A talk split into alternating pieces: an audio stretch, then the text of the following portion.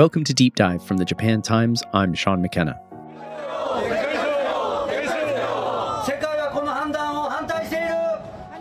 What you just heard there was a protest led by South Korean lawmakers and Japanese activists outside the Japanese Prime Minister's office this week. And similar scenes met Rafael Grossi, the head of the United Nations nuclear watchdog, in South Korea this past weekend. The problem? Though a date hasn't been announced, this summer, water used at the Fukushima number one nuclear plant is expected to be released into the Pacific Ocean. South Koreans aren't the only ones concerned. Those in the Japanese fisheries industry, Russia, the island nations of the South Pacific, and China have all voiced objections to Japan's plan and are either urging delays or scrapping the plan altogether. Today, environment journalist Mara Budgen will join me to explain what's going on up in Fukushima.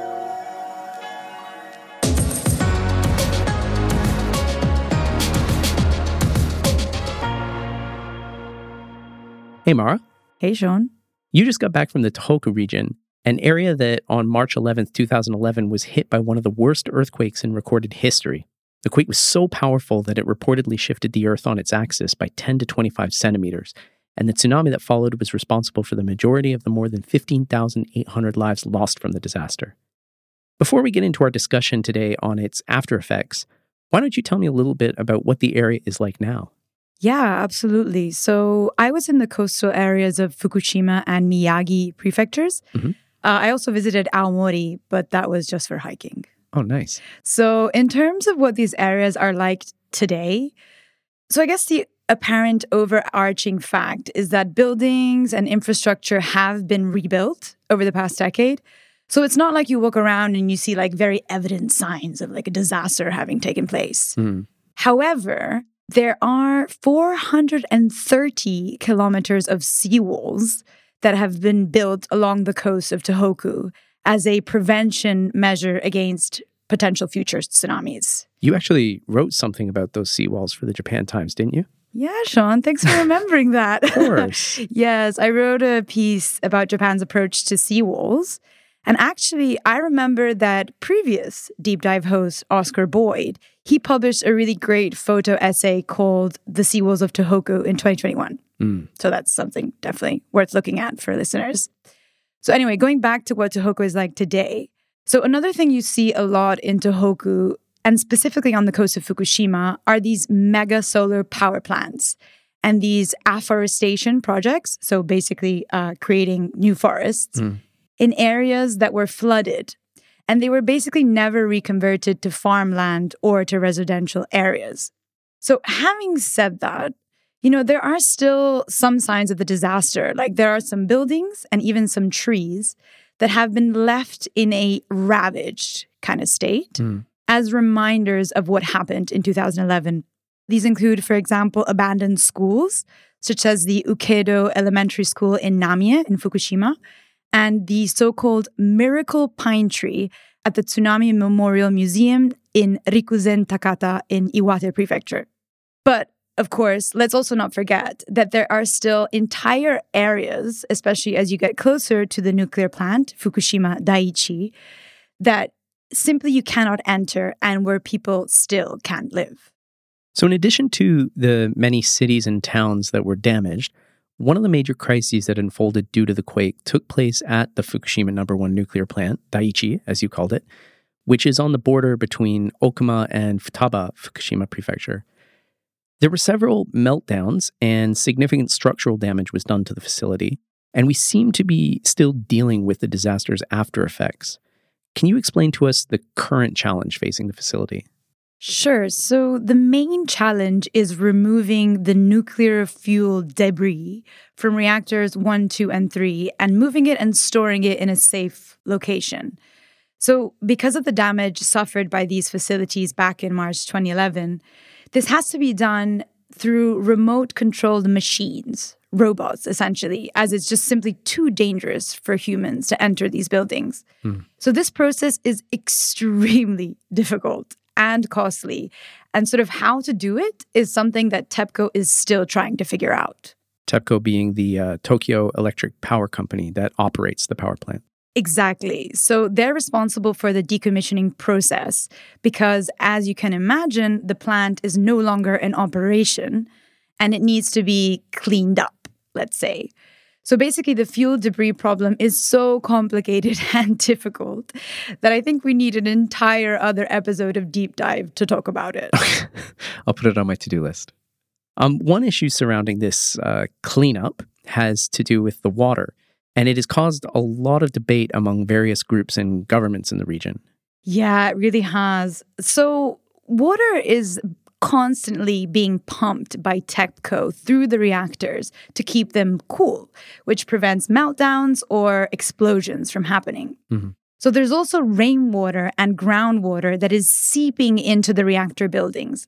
And when all of this water comes into contact with the nuclear fuel, it picks up radionuclides, uh, which are also known as radioisotopes, which basically means that it becomes radioactive. Mm. So fortunately, it's not going directly into the sea at that point, but it is in fact being collected and pumped by TEPCO and stored in tanks. Mm. So basically what we have now at Fukushima Daiichi is a situation where one hundred thousand liters or one hundred tons of contaminated water are being produced every single day, which is actually less than a third of what was being produced in the first years after the disaster. So this has all been happening for over twelve years. In fact, it's still happening now. And this has resulted in one point three million tons of water accumulating in around one thousand stainless steel tanks. Mm. So that quantity is equivalent to roughly five hundred Olympic-sized swimming pools. That's a lot of water. Yes, it is a lot of water. And so basically what's happening is that the tanks are now at ninety-eight percent of their capacity. And around the start of next year, potentially as early as February twenty twenty-four, there will be no more room to store this contaminated water, at least not on the site mm. of the nuclear power plant, as space is needed for other aspects of the decommissioning process, including the not-so-trivial issue of where to store the fuel debris once it's removed from the reactors. Okay, and this water problem is the immediate challenge that TEPCO and the government have to solve. That's right. So what is the government planning to do with all this contaminated water? So there have been years of discussions about how to fix this problem. So one option, of course, would be to keep building new tanks and to continue storing the water for longer so that its radioactivity decreases. But this option was dismissed by the government due to its cost. And I can also imagine, Sean, that the nearby towns wouldn't be thrilled about hosting stacks of tanks filled with contaminated water. Mm-hmm. So TEPCO actually officially came up with five different options for dealing with the water. And the one that was chosen in the end, and it was officially announced in April twenty twenty-one, was this famous water discharge option. Though there's also definitely a sense that this was the most likely option from the very beginning, mm. actually. So this plan, this water discharge plan, involves treating and diluting the water so that radioactivity is reduced to below regulatory limits, and then releasing it into the Pacific Ocean. Is that safe? That's the first question that everybody asks, Sean, which is understandable as it's the biggest concern, I guess. Um, so TEPCO is using this filtering technology called ALPS. What does that stand for? It stands for Advanced Liquid Processing System. So any references to mountain ranges that the acronym ALPS may bring to mind are, of course, purely coincidental. Okay. So ALPS was developed by TEPCO together with Toshiba and Hitachi. And it's basically a filtering system that partially removes sixty-two radionuclides. So it actually doesn't remove them entirely, but removes them enough to bring them below Japan's regulatory limits. Mm. However, there are two radionuclides that the system doesn't remove. And the one that is more well-known is tritium, which is a radioactive isotope of hydrogen that becomes tritiated water when it combines with oxygen. Mm. Because, as we know, water is H two O. Yeah. So technology to remove tritium actually exists out there in the world, but it's extremely expensive because tritium is literally part of the water. The water is tritiated. Okay. And the other radionuclide that ALPS doesn't remove is called carbon fourteen, which is actually not mentioned very much in reporting on this issue, I've found. Mm-hmm. So for both this carbon fourteen and tritium, the government's solution is to dilute the water, again, to ensure that concentrations are below regulatory levels. So for example, the radioactivity levels of the water that is planning to be released will be a fortieth of national safety standards, and tritium levels will be about a seventh of the World Health Organization's guidelines for drinking water quality. Okay. So, however, when it comes to the safety of the release, which was your original question, it's more complicated than that. Okay. Okay, so take tritium, for example. So on the one hand, it behaves like water. Therefore, it doesn't accumulate in organisms, whether these are humans, marine animals, or marine plants, because it kind of just passes through them like normal water does. This is what the Japanese government and many nuclear experts around the world say. But there are other scientists and experts out there who don't agree, because there could be risks involved in something called organically bound tritium. And this is when tritium binds to organic matter, such as carbon atoms, in living organisms, and therefore remains in the cells of plants, animals, and humans, emitting something called beta radiation, which can have health risks. So there isn't total agreement on this. No. And basically, it's widely reported that the water is safe, and this was definitely reinforced when the chief of the I A E A, Rafael Grossi, visited Japan recently to present the I A E A's latest report. However, I have spoken to many different scientists, and while some dismiss these safety concerns as kind of ludicrous, there are others who point to evidence that tritium, as well as other radionuclides, do present health risks, even if they're below regulatory standards, because we are already exposed to many sources of radiation. Therefore, any additional exposure is simply not good. Mm, okay. How do they plan to release this water into the ocean? They can't just, you know, pass buckets of the stuff in a line down the beach and dump it in, right? No, I guess not. That kind of reminds me of my childhood playing on the beach. I don't know if you ever made sandcastles. Anyway, so no, of course, the infrastructure required is a lot more complicated than just a bucket. So the water will be released via a one-kilometer tunnel that basically stretches out into the ocean off the coast of Fukushima. And only a certain amount of it, uh, five hundred tons in fact, will be released every day. So considering there are one point three million tons and counting, this process is estimated to last the next thirty or even forty years. Mm. So I'll be a grandmother or of grandmother age by the time they finish releasing the water. So just to recap, there's around five hundred Olympic-sized swimming pools of contaminated water sitting in tanks at the site of the Fukushima number one nuclear plant, Fukushima Daiichi. The government plans to treat it so that we remove almost everything but the tritium and carbon fourteen. Then they'll send it down a kilometer-long tunnel stretching into the Pacific Ocean, where it will be released over the next thirty to forty years. Exactly. Okay. So this is actually something that is not entirely unheard of, even though it does sound like quite an extreme plan. Mm. Um, as nuclear power plants all over the world, including in China, South Korea, the U K, France, and your home country of Canada, Sean. Mm. So they regularly release tritiated water. Now, on the one hand, the tritium levels that the government and TEPCO plan to release each year will actually be much lower than some of these other so-called regular releases. Mm. So the limit is set at twenty-two terabecquerels each year. Now, becquerels are a measure of radioactivity. Okay. And this is actually a lot less than what nuclear plants were emitting in Japan before they were stopped following the two thousand eleven disaster. Mm. So, on the other hand, this isn't considered a regular release. Even I A E A Director Grossi said the other day that the Fukushima release has attracted a lot of interest, and this is absolutely logical because it's quite a unique case. And basically, the water that the government, the Japanese government, is planning to release from Fukushima is different from that coming from regular nuclear power operations because it has come into direct contact with nuclear fuel. So it's understandable that people are concerned. We're going to talk about the countries and other groups who are taking issue with this strategy in a moment. But one question first, when is the release of the water expected to start? Yeah, it's supposed to start sometime this summer, though an exact date hasn't been announced yet. Um, so the I A E A has been reviewing the plan for the last two years and has published various reports.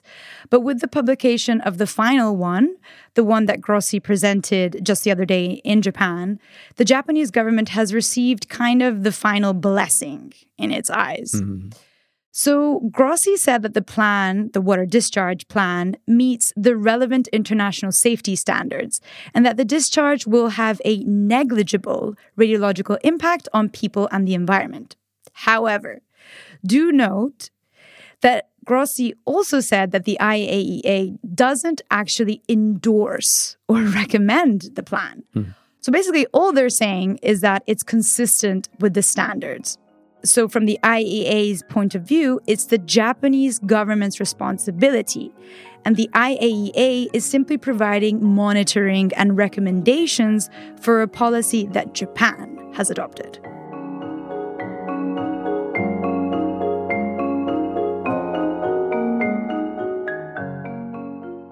So this summer, the Tokyo Electric Power Company, or TEPCO, plans to begin releasing the water it has been storing to cool radioactive debris at the Fukushima number one nuclear plant into the Pacific Ocean. The Japanese government says its plan to do this is solid. The International Atomic Energy Agency, the I A E A, has given its okay. Mara, who isn't on board with this strategy? Quite a few people, actually. So among those taking issue are some of the residents along the coast of Tohoku and also other citizens in Japan and beyond who are concerned about the effects of radioactivity on health and the environment. So a lot of opposition has come from those working in the fishing industry, for example, not just in Tohoku, but all over Japan and even in neighboring countries such as South Korea. Actually, speaking of South Korea, public opinion there seems to be really against the release. According to polls conducted in May and June, anywhere between seventy-eight and eighty-four percent of people are worried or somewhat worried about the plan, or even outright opposed to it. Hmm. So in terms of governments who have spoken out against the release, there's a group called the Pacific Islands Forum, and it has eighteen member states. And some of the island nations that are part of this group are against the water discharge. Mm. And in fact, Russia and North Korea are also opposed to it, and the most vocal critic, at least in terms of state actors, is China. Let's start local with the fishermen. What is their position? They seem like they would be perhaps the most affected by the plan of action. Actually, Sean, it's not just fishermen, as a lot of women do work in the industry. Oh, my apologies. Though I guess fisher people sounds weird. Wait, fisher folk? Ooh, let's just say fishers. Yeah, so since the very beginning, the organizations that represent fisheries in Fukushima, in other parts of Tohoku, and in Japan as a whole, uh, these organizations are called Zengyoren in Japanese, they have been against the water release. So they've pushed against it because of the reputational and therefore economic damage they believe they would suffer. You know, to put things into perspective, in Fukushima, the fishing industry has only recovered to about twenty percent of its pre-disaster level. At least this is data from twenty twenty-one. Okay.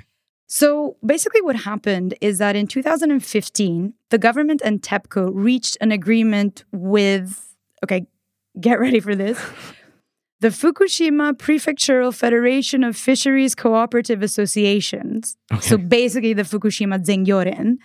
And the agreement said that the treated water wouldn't be released without the understanding of people involved, which includes the fishing industry. Mm.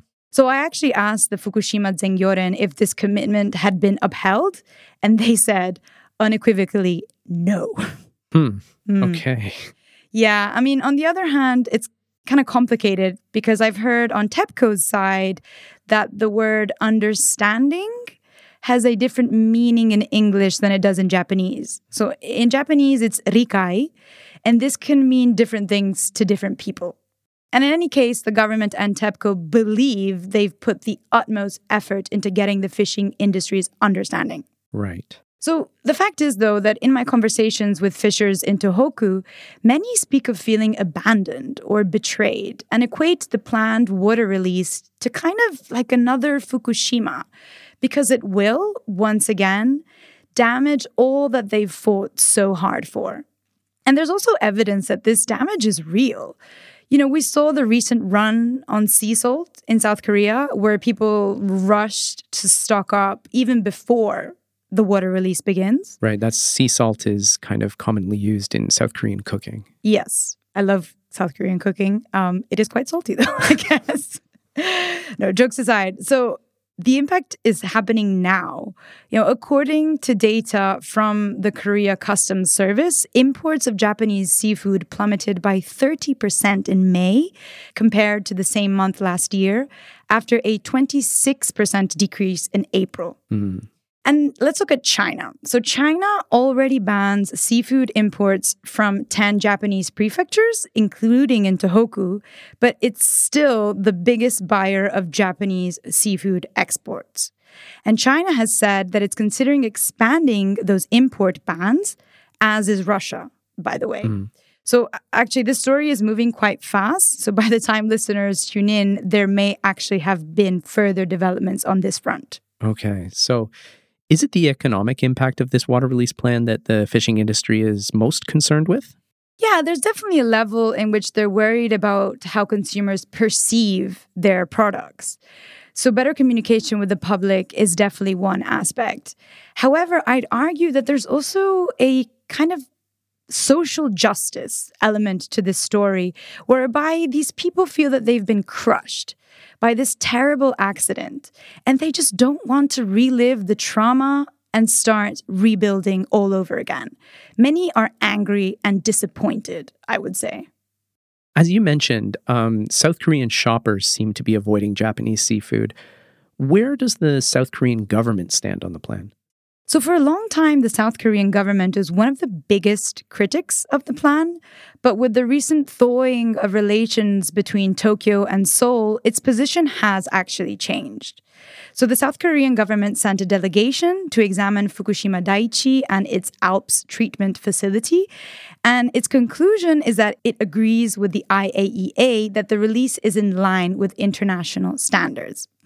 However, opposition parties in South Korea remain strongly against it. There's even one Democratic Party lawmaker who is reportedly on a hunger strike to protest the water release. Hmm. And these opposition politicians had some pretty harsh words for Rafael Grossi when he went to South Korea this past weekend. And there's also been street protests, including in front of the Japanese embassy. You mentioned other countries that have been reacting negatively to the Japanese release plan. Can you explain their positions in a bit more detail? Yeah, so the main voice of opposition is definitely China. Their foreign ministry spokesperson stated that the Pacific Ocean is, and I quote, not Japan's sewer. So in the run-up to the water release, there have already been some boycotts of Japanese products in China, including those of cosmetics brand Shiseido. And these have been largely spread by online actors. And as I mentioned before, China has also threatened to put more bans on Japanese food products. But to be fair, uh, Japan has communicated with China and Chinese experts, including through the I A E A, and it has invited other regions and nations to Fukushima in addition to South Korea. For example, delegates from Taiwan and Micronesia have visited the Fukushima Daiichi plant. Though you could also argue that the decision to release the water might have been met with less opposition if there had been more transparent consultation internationally before the decision was made and announced. On the other hand, that could have made the process very inefficient and subject to political manipulation. Now, you mentioned Micronesia there. I recall then Micronesian President David Panuelo spoke to the U N Assembly about this issue last year. Where do the island nations of the Pacific Ocean stand on the issue now? So interestingly, Panuelo dropped his protest. Since visiting Japan, uh, including the Fukushima Daiichi power plant multiple times this year. And this week as well, New Zealand's government announced that it had full confidence in the I A E A's assessment. Hmm. However, these are governmental positions, and they actually differ from that of the Pacific Islands Forum as an organization. So the P I F, which is the Pacific Islands Forum, of course, has been a really vocal critic of the water release. Now, Secretary General Henry Puna, uh, former Prime Minister of the Cook Islands, he called the decision unilateral and highlighted that the P I F has uncovered serious information gaps and grave concerns when it comes to the water release plan. So in fact, a scientific panel of five experts was asked by the P I F to make an assessment of the plan. And they highlighted some of the concerns that we have already talked about. But there's something else that they said that stuck out to me. Mm. So they believe there simply isn't sufficient data to prove the water release won't cause damage to the marine environment and potentially to human health. The conclusion, in the P I F's view, is that the release should be delayed until further scientific examination is conducted. Mm. So there's an important historical context here. You know, the islands in the South Pacific have a tragic history when it comes to nuclear activity and pollution, as both the United States and France used the ocean around these islands to test nuclear weapons in the late twentieth century. And the effects of this continue to this day, with residents of these islands suffering from cancers and even birth defects. Mm.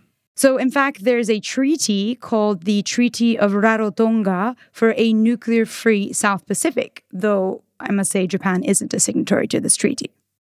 Could there be a legal argument against the water release plan, like at least when it comes to international law? So I actually spoke to a lawyer. Uh, he's called Duncan Curry, and he's an expert in environmental and international law. I spoke to him for some stories I'm working on about this topic. And in his view, there actually is a very clear case for bringing this to the International Tribunal for the Law of the Sea, because Japan isn't abiding by its international obligation to take all the necessary measures to prevent marine pollution. Mm. But basically, Curry explained that you need a state actor to bring this case to the tribunal, which is obviously quite a complicated and potentially expensive undertaking. Though interestingly, opposition lawmakers in South Korea are actually suggesting their government do this. You know, part of me thinks this should be a pretty straightforward issue. The I A E A has said it meets international safety standards. Uh, a bunch of countries have signed off on it. Should this be as controversial as it is? So, as you say, the I A E A has said it meets the standards. But what some people are questioning is whether these standards are truly in the interest of public health and environmental safety, or if they're more just about managing the risks connected to nuclear power generation because, they would argue, the I A E A is there to ensure the continuation of the nuclear industry. That's actually written in its statute. Huh. So that's definitely something we should be discussing, right. I think. And also worth discussing um, is something I was speaking about with a researcher called Kota Juraku. He's from Tokyo Denki University, and he's an expert in the sociology of science. Hmm. Now, he says that the Japanese authorities need to reassess how they're handling this issue because it's something that hasn't really been done before. And they should also reassess how they handle other public safety issues. Okay. So basically what he's arguing is that the government should take a proactive stance towards managing safety and risk and communicating with the public, and that it should take responsibility rather than be defensive even, or in fact, especially when something goes wrong. Hmm. Mara Budgen, thanks for coming back to Deep Dive. Thanks, Sean.